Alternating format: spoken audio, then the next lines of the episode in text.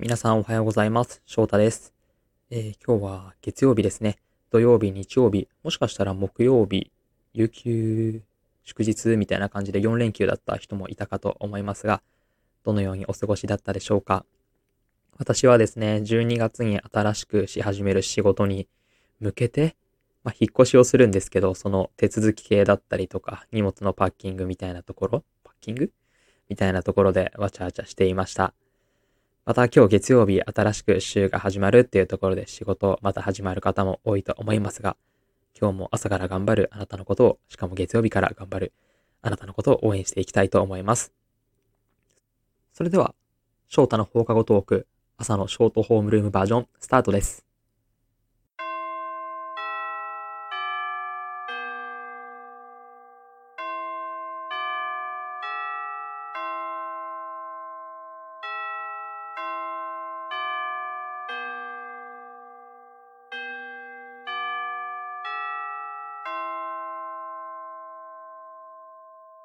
翔太の放課後トーク。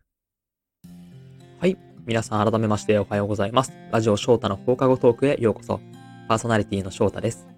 このラジオ番組は、元学校教師である私翔太が放課後の教室に残っている生徒ことスチューデントリスナーさんとの談笑を楽しんだり、コーナー企画で交流をしたりしていこうという番組の朝活バージョンになっています。この時間帯の放送では朝から頑張るあなたのことを応援する名言だったり思考法についてご紹介していきます。はい。それでは早速今日のトークテーマについて話していきたいと思います。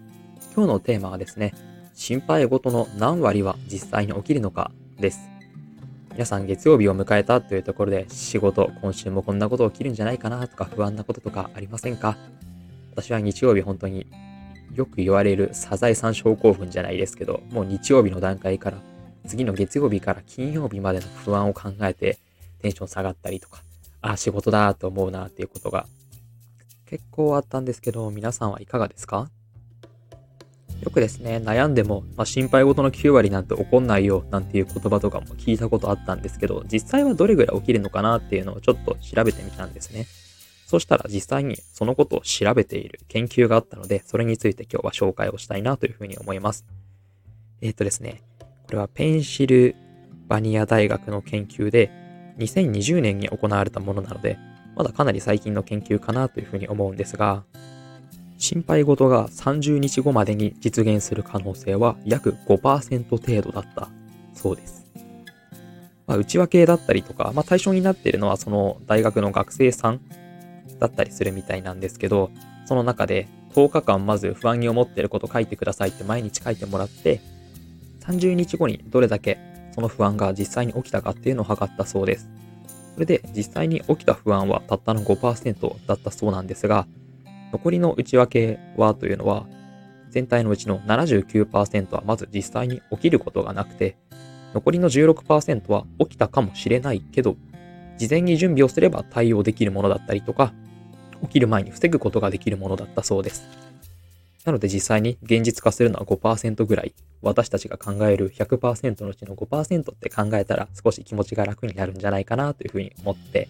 紹介させていただきました。あとですね、もう一つこの実験から得られる示唆があるかなと思っていて、私たちが対応しなければいけないことって、本当はじゃあ79%のことは起きないんだしって考えると、で5%はどうしても起きちゃうんだったら、本当は残りの16%の、ああ、起きるかもしれないな、これやったら対処できるかもしれないなって思ってるけど憂鬱になってることなんじゃないかなというふうに思いました。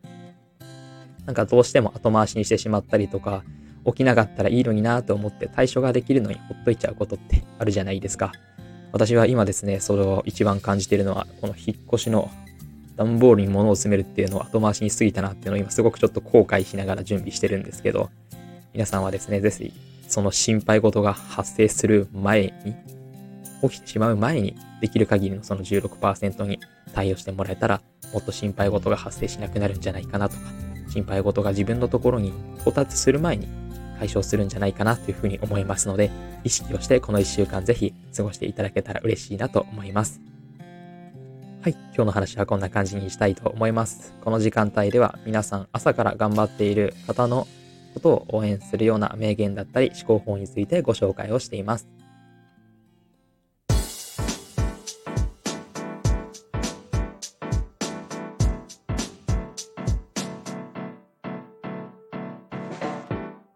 翔太の放課後トーク。